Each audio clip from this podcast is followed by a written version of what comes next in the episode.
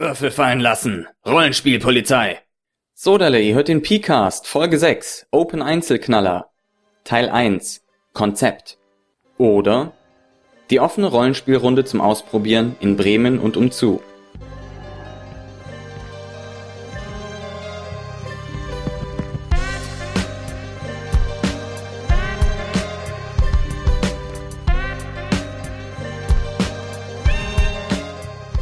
Heute möchte ich etwas zum Open Einzelknaller erzählen. Beim Open Einzelknaller handelt es sich um eine offene Rollenspielrunde in Bremen und umzu. Ich wohne ja jetzt in Bremen.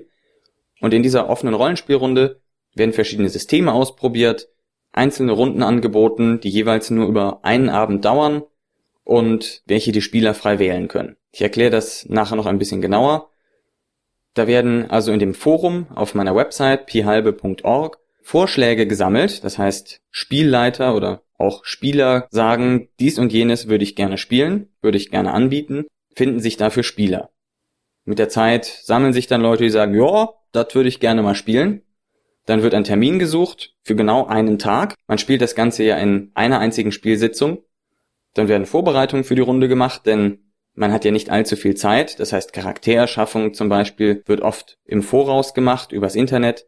Und dann wird gespielt, wenn der große Tag ist. Das geht sehr gut. Wir haben bis jetzt eigentlich nur positive Erfahrungen damit gemacht.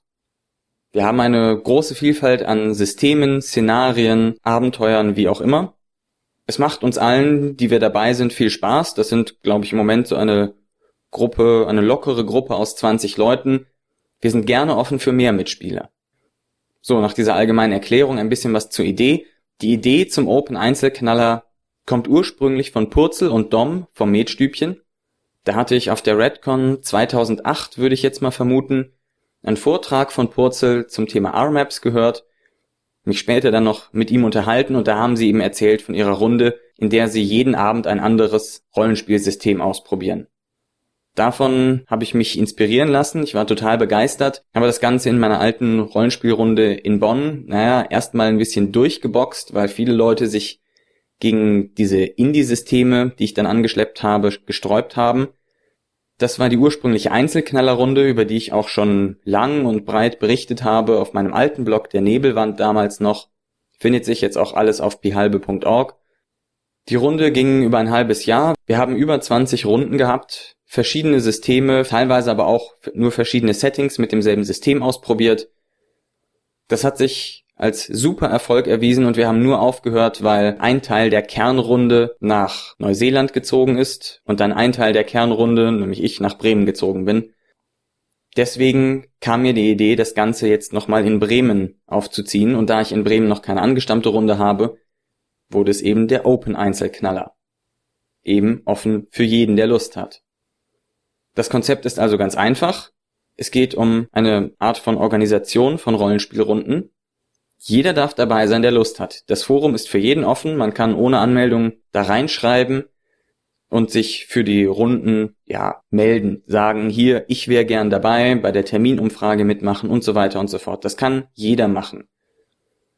Wichtig ist, dass die Runden abgeschlossen sind an einem Abend. Das heißt nicht, dass man nicht zweimal dasselbe System spielen dürfte. Das heißt auch nicht, dass man nicht an ein vorheriges Abenteuer anknüpfen dürfte oder so etwas aber die Spieler müssen nach jedem Abend wechseln können. Es geht also nicht, dass man ein Abenteuer über zwei Abende spielt. Klar, wenn man nicht fertig wird und dass alle dafür sind, dass man das am nächsten Abend fortsetzt, ist das okay. Aber so ist es nicht gedacht. Gedacht ist es so, dass man ein Abenteuer spielt und wenn man danach ein Abenteuer spielt, wo einzelne Spieler ihre Charaktere übernehmen können, wo vielleicht Elemente der letzten Spielrunde auch aufgegriffen werden, dann ist das kein Problem. Wichtig ist nur, dass die Geschichte abgeschlossen ist, dass jeder Spieler, egal wann er mitgespielt hat, das Gefühl hat, eine abgeschlossene, vollständige Rollenspielrunde gehabt zu haben. Ein bisschen die Idee dahinter, wenn auch nicht zwingend, ist natürlich auch, dass man verschiedene Systeme durchprobieren kann, dass man neue Leute kennenlernt und solche Dinge. Kurz zum Namen Open Einzelknaller ist jetzt erstmal etwas merkwürdig, wird von vielen verteufelt, die sagen, was ist das denn für ein Blödsinn, Open Einzelknaller, was soll ich mir darunter vorstellen? Das ist im Grunde ganz einfach. Es ist eine Runde von One-Shots. Da ich aber ein Fan von Germanizismen bin, habe ich das Ganze mehr oder weniger wortwörtlich übersetzt und Einzelknaller genannt. Das entspricht auch ein bisschen meiner Vorstellung, weil das eine Einzelveranstaltung ist, ja, ein einmalig abgeschlossenes Event und weil es ein Knaller ist, ja. Es soll schon was Besonderes sein, nicht so ein bisschen vor sich hergespiele, Geplänkel, wie das manchmal in Kampagnen leider passiert, sondern es soll richtig rocken. Deshalb Einzelknaller. Der andere Teil, der später dann dazugekommen ist, ist Open. Open im Sinne von Open Source, offen für jeden. Jeder kann mitspielen, jeder darf sich an der Organisation beteiligen, jeder darf dieses Konzept gerne kopieren, wenn er möchte. Und ich freue mich natürlich, wenn jemand dieses Konzept gut findet, kopiert oder abwandelt und in seiner eigenen Heimatstadt so eine Rollenspielrunde organisiert. Falls ihr so etwas tut, gebt mir doch bitte Bescheid. Ich freue mich wahnsinnig darüber und erwähne das auch gerne und erwähne das auch gerne in einem der nächsten Podcasts. So, also das ist der Grund, woher der Name kommt. Open von Open Source, Einzelknaller, der One-Shot. So, nach der kleinen Musikpause erzähle ich was über Vorteile und Nachteile dieses Konzeptes.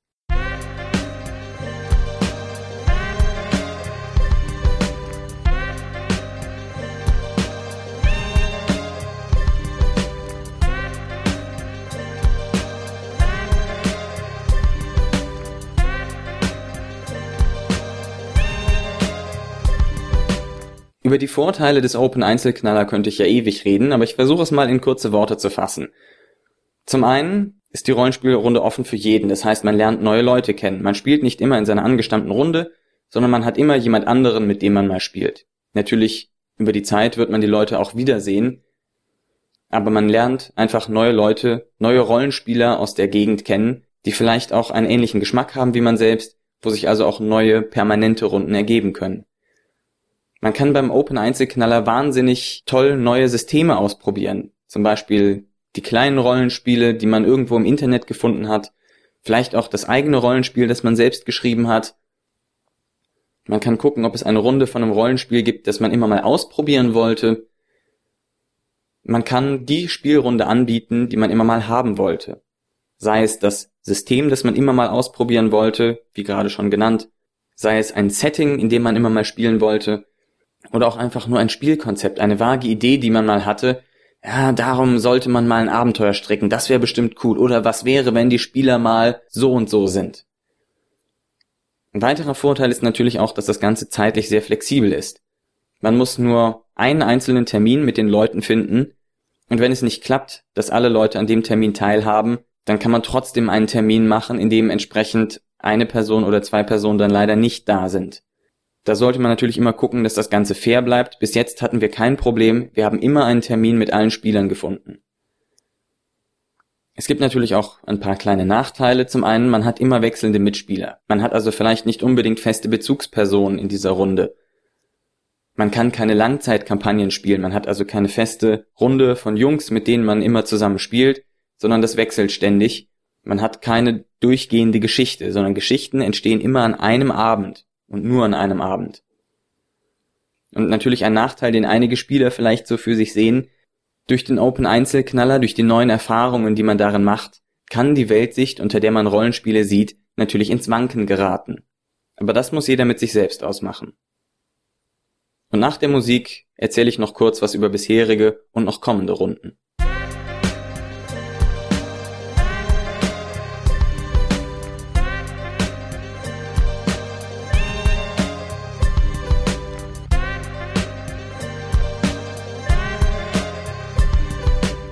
Zum Zeitpunkt dieser Aufnahme hatten wir jetzt elf Spielrunden im Open Einzelknaller. Da hatten wir als allererstes Western City von Jörg Dünne, das erste deutsche Indie-System, wenn man so möchte.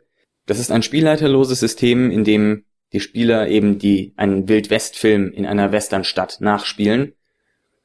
Dann hatten wir als nächstes Universales, ein Universal-Erzählspiel, in dem es gar keine Ingame-Statistiken oder Werte gibt, sondern es gibt eigentlich nur Outgame-Werte. Alles wird beurteilt an der Relevanz für die Geschichte. Es gibt dann eine Wirtschaft, mit der man Fakten kaufen kann und den Dingen mehr Relevanz geben kann als Spieler. Die Charaktere selbst haben keine Werte. Das ist ein Universalsystem, mit dem man Geschichten erschafft was darauf abzielt, die interessanteste, beste Geschichte als Konsens für alle Spieler zu erschaffen und ist ein System, was man jederzeit ohne Vorbereitung spielen kann und das immer aufregende, neuartige Geschichten produziert. Als nächstes haben wir dann direkt Universales Dawn of Worlds gespielt. Das ist ein kleines Modul, was Universales noch ein bisschen abändert. Dawn of Worlds ist eigentlich ein kleines PDF, in dem ein Spiel zur Welterschaffung beschrieben wird.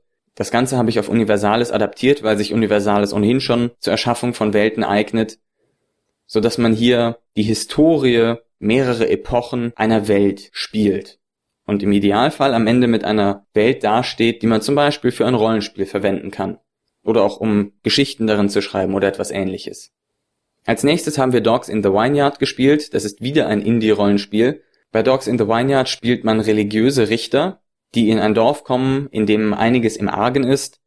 Diese Richter untersuchen dann die Situation und fällen Entscheidungen, wer bestraft gehört, wie man das Ganze wieder hinbiegen kann und so weiter und so fort. Das heißt, die Spielercharaktere richten wirklich über das Dorf.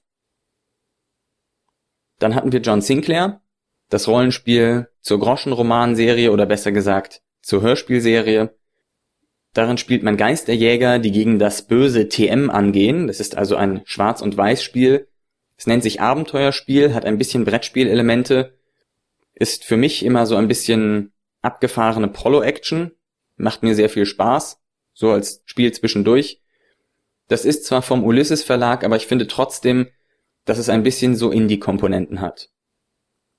Dann hatten wir Dungeon Slayers, ein altmodisches Rollenspiel, wo die Helden in richtiger Hack and Slay Dungeon Crawl Manier ähm, Gewölbe durchforsten, Orks abschlachten und Schätze plündern. Dann hatten wir 316, Carnage Amongst the Stars. Das ist ein Indie-Rollenspiel über Space Marines, also sowas wie Starship Troopers, wo es im Wesentlichen um dieses militärische Gehabe geht und darum, möglichst viele Aliens abzuschlachten. Die Welten und Aliens werden auf Zufallstabellen ausgewürfelt und der Schaden von Waffen wird nicht in Lebenspunkten bestimmt, sondern in getöteten Aliens pro Wurf. Dann hatten wir Story DSA, das ist ein Indie-Rollenspiel von Dominik Dom vom Metstübchen. Er hat DSA genommen und das zum Beispiel mit Regelelementen aus Wushu verknüpft, um daraus ein heldenhaftes Spiel zu machen. DSA ist ja immer so ein bisschen ein langsames Spiel, wo die großartigen Geschichten, die in den Büchern immer beschrieben werden, meist nicht oder nur sehr zäh produziert werden. Story DSA versucht das Ganze etwas kompakter, etwas zielgerichteter, etwas schneller zu gestalten. Dann hatten wir Fiasco, über das ich schon berichtet habe, das Coen Brothers Erzählspiel, in dem abgefuckte Gangster in einer chaotischen, filmreifen Abwärtsspirale gefangen werden. Danach hatten wir noch Time and Temp, wo Zeitarbeiter in der Zeit zurückreisen, um das Paradox auszuräumen und damit zu verhindern, dass die gesamte Schöpfung von vornherein nie gewesen ist. Als jüngste Runde zum Zeitpunkt der Aufnahme gab es noch die Chroniken der Engel. Darin werden in einer dystopischen Zukunft Engel auf die neogotische Erde gesandt und das Interessante daran ist vermutlich das Konfliktsystem, das über Tarotkarten funktioniert. Das waren die Spielrunden bisher. Als kleinen Ausblick, was demnächst kommt, da haben wir My Life with Master, wo man die Untergebenen eines dunklen Herrschers spielt, die um ihre Menschlichkeit kämpfen und den dunklen Herrscher am Ende des Spiels überwinden. Interessant ist dann, wie das Schicksal dieser Minions aussieht. Werden sie vielleicht sogar selber zum dunklen Herrscher. Dann gibt es noch Cold City, das jetzt in Kürze anstehen wird. Da spielt man in einem Berlin der 50er Jahre eine multinationale Sondereinsatztruppe der Besatzungsmächte, die okkulte Nazi-Experimente untersucht und sich mit den Auswirkungen dieser Forschungen beschäftigt und wo jeder Charakter auch seine eigene Agenda gegen die anderen verfolgt. Dann wird es hoffentlich in Kürze noch geben Don't Rest Your Head, ein skurriles Horrorrollenspiel, bei dem man Schlaflose spielt, die in die Stadt des Wahnsinns gelangen, und Primetime Adventures, wo man die beste TV-Serie spielt, die es nie gegeben hat. Damit bin ich am Ende dieses Podcasts angelangt. Ich freue mich wie immer über eure Aufmerksamkeit. Für Anregungen und Kritik bin ich offen. Schaut auch mal im Forum vorbei auf pihalbe.org. Die nächste Folge erscheint dann wie immer in einer Woche und beschäftigt sich voraussichtlich mit Indie-Rollenspielen. Bis denn.